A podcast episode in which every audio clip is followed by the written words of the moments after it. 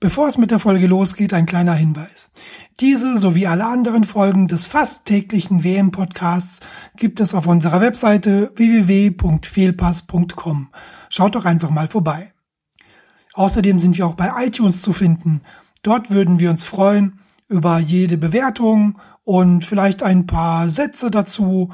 Das hilft uns nämlich, unseren Podcast bekannter zu machen und sichtbarer zu werden. Vielen Dank schon mal im Voraus und jetzt viel Spaß beim Zuhören. Ach, ganz vergessen, wir sind ja auch bei Facebook zu finden. Und zwar unter facebook.com slash Fehlpass. Einfach liken. Dankeschön. Herzlich willkommen zum zehnten fast täglichen WM-Podcast mit Jalcin Imre. Und heute habe ich auch wieder einen Gast da. Und zwar ist das Alex Feuerherd. Schönen guten Morgen. Einen wunderschönen guten Morgen. Hallo Alex. Am Anfang natürlich die fast schon ja bekannte Frage, wer bist du, was machst du und wo findet man dich im Internet? Wer bin ich? Die Frage stelle ich mir auch häufig. das wäre ich immer öfter in den letzten Tagen. Ich habe im Netz multiple Identitäten. Eine davon nennt sich Lisas Welt, ist ein Blog von mir. Mhm. Unter demselben Namen bin ich auch bei Twitter zu finden. Meine andere Identität besteht aus Colinas Erben. Ich bin eine Hälfte des gleichnamigen Schiedsrichter-Podcasts. Die andere Hälfte ist, die bessere Hälfte ist Klaas Rehse, alias Sportkultur. Das ist momentan das etwas aktivere Angebot, an dem ich mich beteilige. Ein Schiedsrichter-Podcast, dem wir uns mit den Fußballregeln beschäftigen, mit strittigen Szenen aus Bundesliga, Champions League und jetzt gerade natürlich bei der Weltmeisterschaft.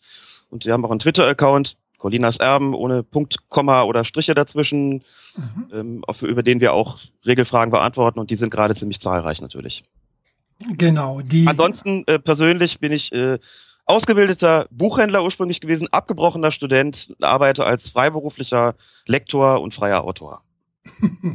Sehr schön. Ich hoffe aber nur, dass du dein Studium abgebrochen hast und nicht äh, irgendwas an dir. Aber es ist nur mein Studium gewesen, das okay. lässt also verschmerzen. Alles klar. Ich fand die Formulierung so schön.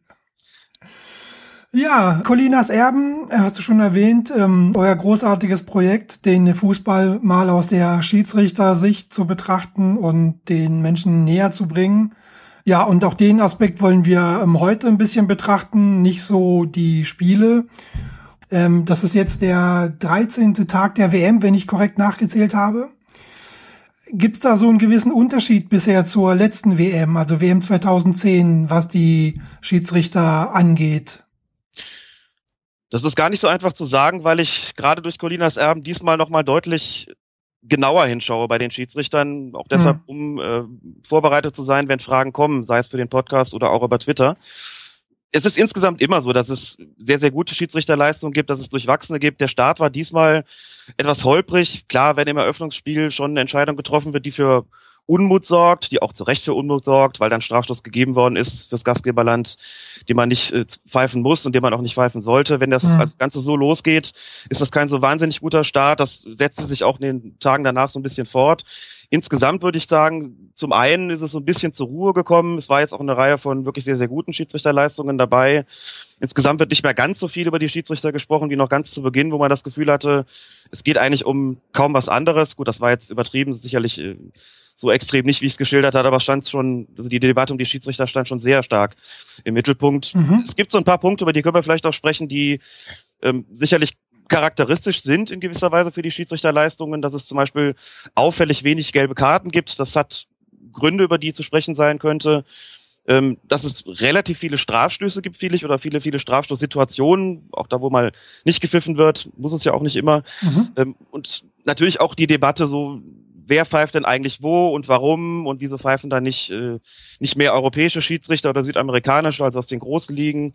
Das sind so Debatten, bei denen ich den Eindruck habe, dass die in den Weltmeisterschaften davor nicht ganz so präsent gewesen sind wie diesmal. Aber ich mhm. mag mich täuschen.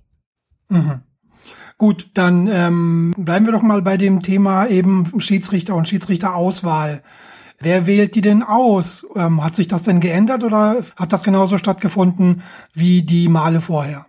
Das findet im Wesentlichen genauso statt wie die Male vorher. Die FIFA-Schiedsrichterkommission ist letztlich der Ausschuss oder die Instanz, die die Schiedsrichter auswählt für die Weltmeisterschaft. Und sie tut das nach einem Proportsprinzip. Und zwar im Grunde genommen nach demselben Proportsprinzip, wie auch die Mannschaften für die Weltmeisterschaft ausgewählt werden. Da gibt's ja auch einen entsprechenden Schlüssel bei den Teams, wie viele kommen aus Europa, aus Südamerika, aus Asien und so weiter und so fort. Mhm. Bei den Schiedsrichtern ist das im Wesentlichen genauso. Auch da gibt's eine Aufteilung auf die Kontinentalverbände, gibt's eine festgelegte Zahl an Schiedsrichtern, so und so viel kommen aus Europa, so und so viel aus Südamerika, so und so viel aus Asien und so weiter. Das heißt, das entspricht eigentlich dem Bild bei den Mannschaften, ist insoweit eigentlich nur konsequent und gar nicht mal so was Besonderes und war es in der Vergangenheit auch nicht, denn diese Diskussionen sollen da nicht eigentlich viel mehr aus den in Anführungszeichen großen Ländern mit den großen Ligen pfeifen. Diese Diskussion ist schon was älter und kommt eigentlich, kehrt eigentlich alle vier Jahre zurück. Die Kritik lautet natürlich dann aber auch, dass es eben auf der einen Seite dann Schiedsrichter gibt, die ähm, fachlich wirklich besser sind, aber dann eben ja auf dem falschen Kontinent arbeiten. Kannst du das nachvollziehen? Es ist eine schwierige Sache im Grunde genommen. Denn zum einen ist natürlich so, es sind Schiedsrichter dabei, die letztlich ihre Spiele in zu Hause in aller Regel vor vielleicht drei, vier, 5.000 Zuschauern pfeifen und nicht vor 50, 60.000, die in Ligen pfeifen, die sportlich jetzt sicherlich schwächer sind als die europäischen großen Ligen beispielsweise, natürlich auch als die Champions League. Ja, aber man muss dazu sagen, also was ich auch oft gehört habe, es würde Amateurschiedsrichter geben. Dem ist ja nicht so. Naja, ja und nein. Also es ist zum einen natürlich so, dass die meisten Schiedsrichter schon unter professionellen Bedingungen arbeiten. Das muss man schon sagen. Also und zwar, das zieht sich eigentlich durch. Es gibt welche, die sind klare Profischiedsrichter, wie übrigens Nishimura, der Schiedsrichter aus dem Eröffnungsspiel. Und es gibt andere Referees, wie beispielsweise Felix Brüch, die heißen zwar nicht offiziell Profischiedsrichter, mhm. aber de facto sind sie es natürlich schon. Die Schiedsrichter, die in der Bundesliga pfeifen, dort insbesondere die, die auf der FIFA-Liste sind, haben alle noch einen ordentlichen Beruf, haben dort aber ihre Stunden deutlich reduziert und gehen im Grunde genommen jeden Tag der Schiedsrichterei nach. Wenn sie keine Spiele haben, werden sie trainieren oder sich anderweitig professionell auf ihre Einsätze vorbereiten. Da gibt's also wahrscheinlich gar nicht mehr so wahnsinnig viel zu professionalisieren. Es gibt ja seit einiger Zeit auch ein Grundgehalt für die Bundesliga-Schiedsrichter, mhm. damit die eine Absicherung haben, wenn sie mal nicht so viele Einsätze haben oder verletzt sind beispielsweise. Sie sollen sich, das ist der ausdrückliche Wunsch des Deutschen Fußballbundes, sie sollen sich ein berufliches Standbein erhalten, denn sie werden ja irgendwann aufhören müssen mit Mitte 40. Mhm. Dann muss es ja irgendwie weitergehen. Dann ist es besser, wenn du dir dein Standbein im Beruf erhalten hast. Das ist so ein bisschen der Hauptgrund geworden eigentlich, warum man davon absieht, von Profischiedsrichtern zu sprechen, beziehungsweise warum man davon absieht, Profischiedsrichter unter diesen, dieser Bezeichnung auszubilden. Irgendwas muss ja auch kommen, wenn man 45 ist. Mhm. Aber im Grunde genommen ist da gar nicht mehr so wahnsinnig viel zu professionalisieren. Und ja. auch die Schiedsrichter beispielsweise aus Gambia oder aus den Bahrain, die jetzt bei der WM pfeifen, finden auch letztlich professionelle Bedingungen vor. Und ich muss schon sagen, von den Schiedsrichterleistungen, die bis jetzt gezeigt worden sind, kann man aus meiner Sicht eigentlich nicht sagen, dass die Schiedsrichter aus den kleineren Ländern, aus den kleineren Verbänden, die pfeifen zumindest nicht dramatisch schlechter. Gestern hatten wir auch einen Schiedsrichter aus Gambia und einen aus, aus Usbekistan. Mhm. Und das, da sind vielleicht auch Fehler passiert, aber da sind sicherlich keine Fehler passiert, die nicht irgendwelchen europäischen oder südamerikanischen Schiedsrichtern auch passieren könnten. Also mhm. insofern ist das Niveau aus meiner Sicht gar nicht so deutlich unterschiedlich, wie das im Vorfeld verschiedentlich befürchtet worden ist. Mhm. Gab es dann eine gezielte Schiedsrichtervorbereitung und ähm, wie hat die denn stattgefunden?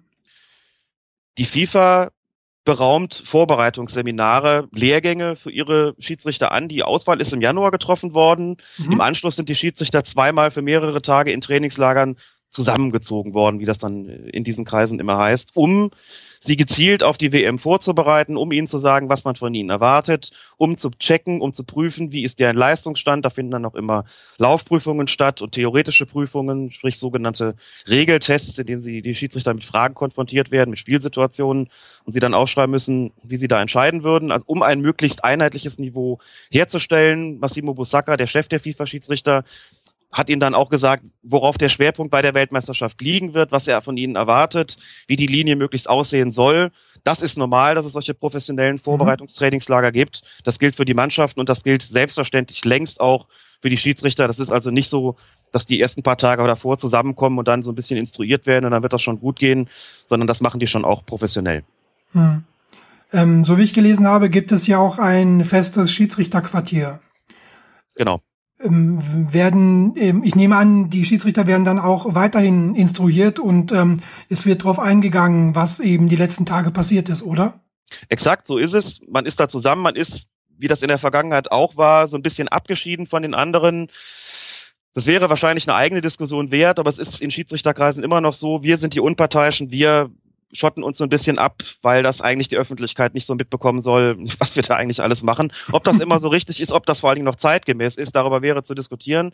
Klammern wir das gerade mal aus. Fakt mhm. ist jedenfalls klar, die sehen sich regelmäßig und natürlich wird dort auch über die Spiele gesprochen, intern zum einen, aber natürlich auch von Seiten der FIFA-Schiedsrichterkommission, die sich das Ganze anschaut und natürlich nachbessert, nachsteuert, mit den Schiedsrichtern spricht, sie instruiert, hier und da einheitlicher zu pfeifen, hierauf und darauf nochmal ganz besonders zu achten, damit das eben nicht so stark voneinander abweicht. Also da findet auch, genau wie bei den Mannschaften, die ja auch ihre Spiele nachbereiten und sich aufs nächste Spiel vorbereiten, genau das findet bei den Schiedsrichtern in ihrem Quartier natürlich auch statt, klar.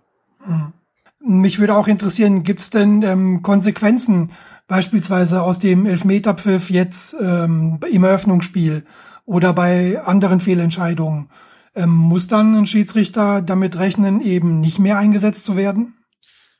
Das ist eine schwierige Frage. Er, letztlich muss man sagen, ja, muss man natürlich schon. Also Nishimura, der den etwas schrägen Pfiff da im Eröffnungsspiel gesetzt mhm, hat, mhm. hatte seitdem, wenn ich das richtig sehe, kein Spiel mehr. Ob der noch eins bekommt bei dieser Weltmeisterschaft, das weiß ich nicht. Meine Vermutung ging in die Richtung, dass es fraglich sein dürfte. Letztlich ist es so, das eine ist, dass die FIFA oder die FIFA-Schiedsrichterkommission, um genau zu sein, schon sagt, wir machen unsere Ansetzungen nicht von der öffentlichen Meinung abhängig. Das andere ist, so ganz daran vorbei kommt man natürlich auch nicht, denn man tut einem Schiedsrichter auch nicht zwingenden Gefallen, ihn auf den Platz zu schicken, wenn die Öffentlichkeit ihn sozusagen schon vorher nicht nur gefressen, sondern auch bereits verdaut hat. Das ähm, ist so ein Punkt, den man sicher berücksichtigen muss als jemand, der die Schiedsrichter ansetzt. Das heißt, natürlich kann man an den Ansätzen in gewisser Weise auch erkennen, welche Schlüsse die FIFA aus den Spielleitungen gezogen hat. Letztlich wissen wir ja eigentlich nicht oder nur selten, wie Massimo Busacca als FIFA-Schiedsrichter-Chef oder wie die FIFA überhaupt diese Einsätze beurteilt hat. Man kann aber sehen, die Schiedsrichter, die mehr Einsätze bekommen mhm. und vielleicht auch die Spiele, wo man sieht, da geht's um was. Das ist jetzt nicht das Spiel um Platz drei und vier in irgendeiner Gruppe. Von denen hält sie da ganz offensichtlich mehr. Das ist klar, ähm, klar erkennbar daran, mhm. wie es in den Einzelfällen aussieht, wie bei Pfiffen, wo man sagt, das kann man so entscheiden, muss man aber vielleicht nicht. Wie es da im Einzelfall immer ist, das erschließt sich der Öffentlichkeit nicht unbedingt, mir dann dementsprechend auch nicht. Manchmal sickert was durch, wie die FIFA das gesehen hat. Aber sie hat natürlich schon ihre Kriterien, die sie zugrunde legt, wenn es darum geht, wer bekommt den nächsten Einsatz bei welchem Spiel eigentlich und wer muss für dahin zuschauen oder wird sogar vorzeitig nach Hause geschickt, wie der kolumbianische Assistent, der halt zwei sehr mhm. unglückliche Entscheidungen getroffen ja. hat, ähm, direkt ganz am Anfang, davon eine wirklich krass falsche Abseitsentscheidung. Da geht die FIFA dann auch schon mal hin und sagt, den, den schicken wir jetzt nach Hause. Das ist sicherlich eine sehr, sehr ungewöhnliche Maßnahme, ja. dass im Gespann ein Assistent ausgetauscht äh, wird. Ehrlich gesagt, ich habe jetzt zwar nicht nachgeschaut, würde aber spontan mal vermuten, ich glaube, das gab es noch gar nicht, dass das äh, in der Form geschehen ist. Mhm gab es dann auch sofort Spekulationen, war da vielleicht irgendwie Manipulationsverdacht, hat sich dann aber nicht erhärtet, wird immer viel ja, spekuliert, sollte man sich nicht so zwingend daran beteiligen oder ich möchte das zumindest nicht. Also, wie gesagt, man erkennt es daran, wie die FIFA das Ganze sieht äh, bei den Schiedsrichtern, man erkennt es vor allen Dingen daran, welche Einsätze sie bekommen. Ähm, es ist durchaus nicht so, dass Massimo Bosacca sich in der Öffentlichkeit hinstellt und sagt, uns hat dieses oder jenes äh, von diesem oder jenem Schiedsrichter nicht gefallen. Nee, natürlich nicht. Das äh, ist klar. Er schützt sie natürlich auch. Das finde ich insgesamt auch richtig. Mhm. Wobei ich, wie gesagt, meine, so ein bisschen mehr Transparenz in der ganzen Angelegenheit könnte eigentlich nicht schaden.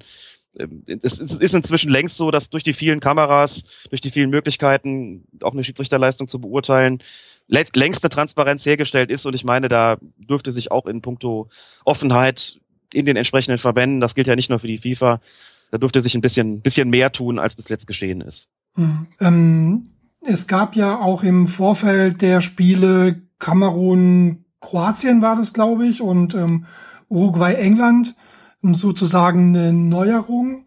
Und zwar hat man die Kontinental- oder Kontinentklausel gebrochen. Mhm. Ähm, was war denn das? Ganz interessant, ne? Ich ja. muss auch dargestehen, dass ich zu faul gewesen bin, um das jetzt für die WM-Turniere aller Zeiten irgendwie nachzurechnen. Fakt ist auf jeden Fall, bei den vergangenen Fußball-Weltmeisterschaften ist es relativ strikt so gehandhabt worden, dass ein Schiedsrichter, der ähm, einem der beiden Kontinentalverbände der beteiligten Mannschaften angehört, also wenn es unterschiedliche Kontinentalverbände waren, also beispielsweise europäisches Land gegen südamerikanisches Land, mhm. dann war klar, der Schiedsrichter kommt weder aus Europa noch aus Südamerika.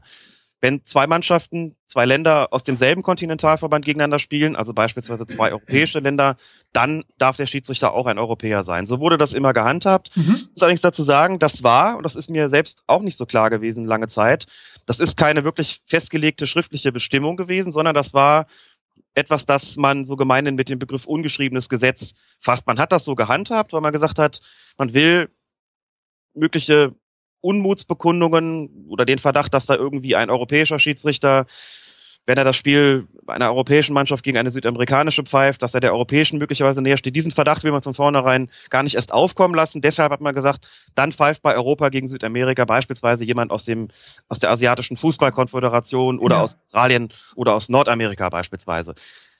Das hat man aber nach den ersten Spieltagen aufgeweicht, nicht komplett gekippt, aber aufgeweicht. Und dann hat es Spiele gegeben, wo diese sogenannte Kontinentklausel dann nicht mehr eingehalten worden ist, die wie gesagt eh nur ein ungeschriebenes Gesetz war, man eher danach gegangen ist, da einen Schiedsrichter einzusetzen, von dem man von vornherein gesagt hat, ob der Europäer ist oder Südamerikaner ist oder zu welchem Kontinentalverband noch immer er gehören mag, spielt für uns eigentlich keine Rolle.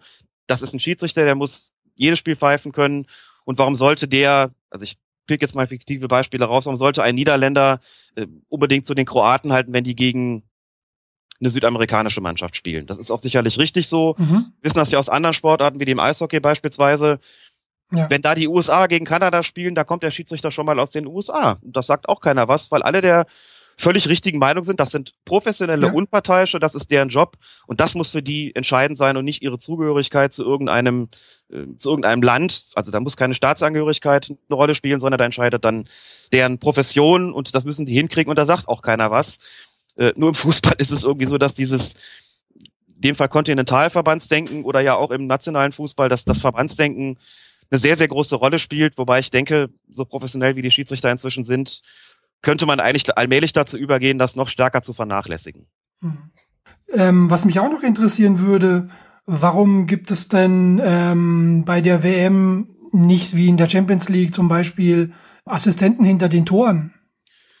Weil sich die FIFA da von der UEFA unterscheidet. Das ist eigentlich ein ganz niedlicher Bruderkrieg, wenn ich das mal so nennen darf.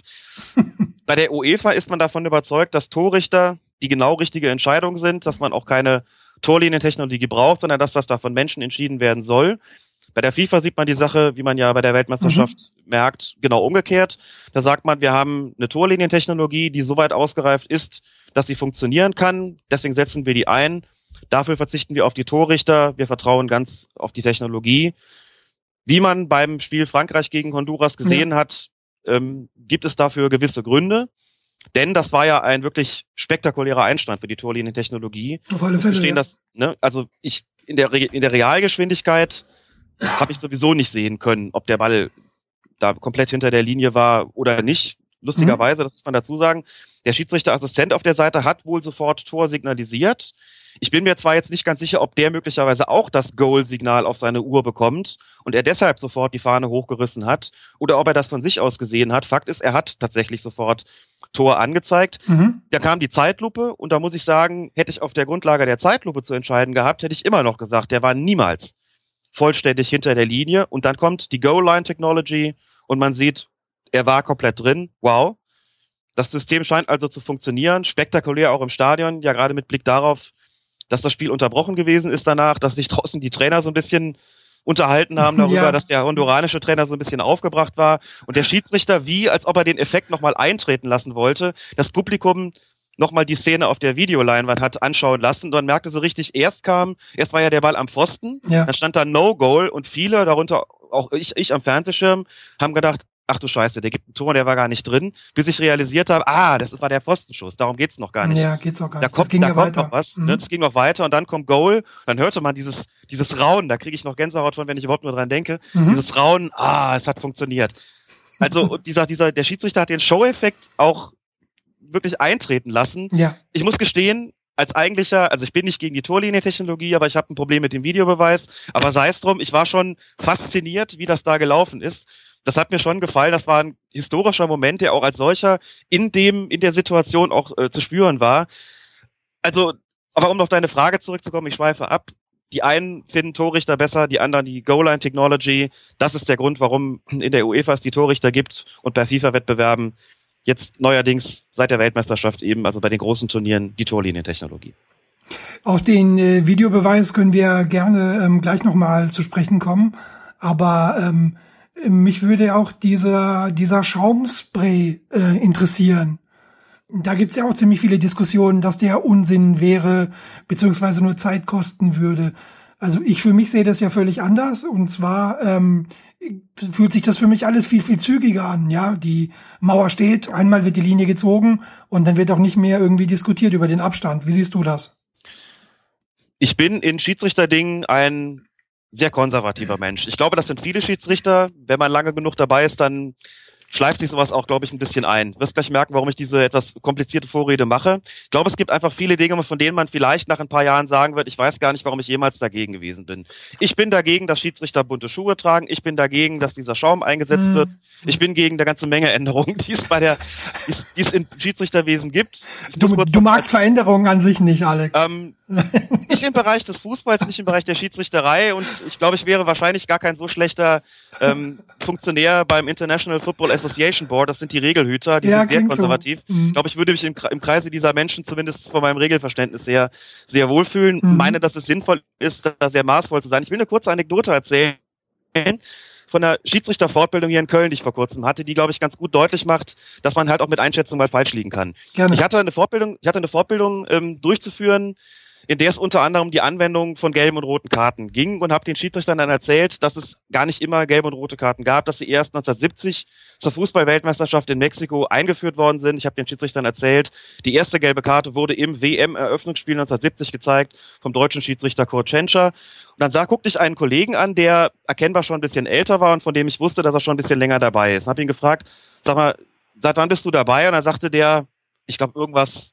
1965 oder sowas, also schon wirklich ewig. Mhm. Ich dachte, dann kennst du also doch die Situation, wie es ist, die Spieler mündlich zu ermahnen, mündlich zu verwarnen, nicht ermahnen, mündlich zu verwarnen und auch per Fingerzeig vom Platz zu stellen. Da sagt er ja. Ich sag, und wie habt ihr das damals gefunden, dass gelbe und rote Karten eingeführt worden sind? Da sagt er, das fanden wir am Anfang alle scheiße. Wir fanden das, wir fanden das total doof, irgendwelche Plastikkärtchen in die Hand nehmen zu sollen und haben uns total unwohl damit gefühlt, die zu zeigen. Worauf ich hinaus will, ist, glaube ich, ziemlich offensichtlich. Heute würde jeder einem den Vogel zeigen, wenn man sagt, ey, gelbe, rote Karte, so ein Quatsch braucht man doch nicht. Hat sich natürlich durchgesetzt. So, ja. und jetzt zum Freistoßspray. Stand heute bin ich immer noch der Meinung, dass da ein, Pro ein Problem ähm, suggeriert wird, wo eigentlich gar keins wirklich existiert. Begründung, es hat jahrelang im Fernsehen, das ist ja noch gar nicht so lange her, es hat jahrelang im Fernsehen diesen virtuellen Kreis gegeben ja. bei Freistößen in Tornähe. Ja. Und ich meine sagen zu können, dass viele darauf so reagiert haben, boah, die Schiedsrichter haben aber ein dolles Auge. Die mhm. Mauer steht ja immer da, wo der Kreis aufhört. Ja. Dann verschwand dieser virtuelle Kreis irgendwann wieder. Ob das jetzt war, weil man auf diese virtuelle Spielerei keine Lust mehr hatte oder weil es war, weil man gesagt hat, das steht, die steht ja eh immer richtig, das weiß ich ehrlich gesagt gar nicht. Fakt ist, man hat eigentlich gemerkt, das, das stimmt eigentlich. Also das, das braucht man nicht. Die Schiedsrichter stellen die Mauer richtig. Das ist doch alles ganz wunderbar. Mhm. Wissen wir das auch und gut ist es. Mhm. Dieser Frei, dieses Freistoßspray suggeriert aus meiner Sicht so ein bisschen ein Problem, wie gesagt, dass es gar nicht gibt, weil ich behaupte, entgegen aller landläufigen äh, Meinungen, weil ich behaupte, die Schiedsrichter sind A, gerade die Guten, in der Lage, eine Mauer auf die entsprechende Distanz zu bringen und B, die laufen gar nicht zu früh vor und wenn, dann handelt es sich C um ein paar Zentimeter, die man vernachlässigen kann. Umgekehrt wird auch der Freistoß, der Ball beim Freistoß maximal ein paar Zentimeter bewirkt. Das heißt, ich glaube, man braucht das nicht. Es sieht ein bisschen komisch aus, dass sie das da in diesem Halfter tragen, wie sie sich vor den Spielern niederbücken müssen, um so eine Linie zu malen. Mhm. Irgendwie ist das noch so ein bisschen kurios. Auf der anderen Seite sehe ich schon auch die positiven Reaktionen. Die Mauer bleibt wirklich stehen. Ja. Es gibt eher selten Ärger. Die meisten empfinden es, so habe ich zumindest den Eindruck, als echten Fortschritt. Das heißt, ich bleibe Stand heute dagegen, vielleicht aber, weil es so ein bisschen ungewohnt ist. Aber ich habe gehört, es soll auch in der Champions League eingeführt worden ab der nächsten Saison. Und ganz ehrlich, wenn sich das Zug um Zug durchsetzt, dann wird es wahrscheinlich auch irgendwann in der Bundesliga eingeführt werden. Und möglicherweise redet man nach ein paar Jahren genauso wenig darüber, wie man jetzt noch über diese Headsets mhm. redet. Am Anfang waren die Headsets für die Bundesliga-Schiedsrichter freiwillig. Ich glaube genau für ein Jahr. Es gab einige, die darauf verzichtet haben, die gesagt haben, ich renne doch nicht mit dem Kopfhörer über den Platz. Wie sieht das denn aus? So, inzwischen will das keiner mehr missen. Es wird sich wahrscheinlich durchsetzen und irgendwann wird man wahrscheinlich auch von Helmut Krug nicht mehr den Satz hören, demnächst nehmen wir einen Rucksack mit auf den Platz oder was, bei dem vielen Kram, den wir inzwischen dabei haben. Also ich beginne, äh, meine Gegnerschaft in eine Ambivalenz zu verwandeln, um das mal so zu formulieren. Ja, schön gesagt. Bleibe aber einstweilen dagegen, aber in gewisser Weise offener, als ich das vorher von mir selbst ähm, erwartet hätte. Hm. Ja, ähm, werden wir dann sehen, wie und ob dann die Vorteile überwiegen. Aber äh, ich äh, schaue auf die Uhr und ähm, so langsam sollten wir dann zum Ende kommen. Ja, ich ähm, quatsch dich hier total tot. Das tut mir total nein, leid. Nein, das ist total interessant. Ich hoffe, die Hörer finden das auch interessant. Nochmal eben die Frage hier zum Videobeweis. Ähm, du wärst da, ja, ich meine rausgehört zu haben, du wärst da total dagegen.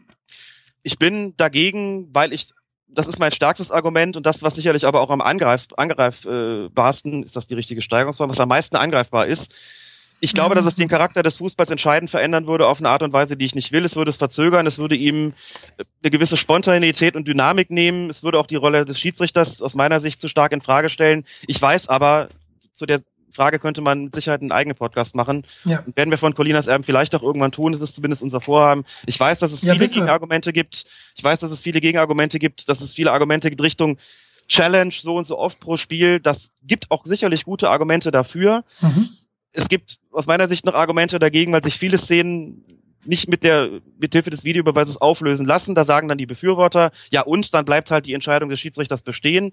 Wie gesagt, das kann man bestimmt leidenschaftlich diskutieren. Insgesamt meine ich, der Fußball sollte, was das betrifft, so bleiben wie er ist. Spieler machen Fehler, damit sollte man leben. Schiedsrichter machen auch Fehler, mhm. damit sollte man leben. Ich glaube, dass es einen nicht geringen Teil der Popularität ausmacht, dass man über diese Dinge auch diskutiert, selbst wenn sie manchmal ungerecht sind. Ich möchte keinen klinisch reinen Sport haben mhm. im, mit dem Fußball und ich glaube, dass der Videobeweis äh, ein Schritt auf dem Weg zu diesem klinisch reinen Fußball wäre.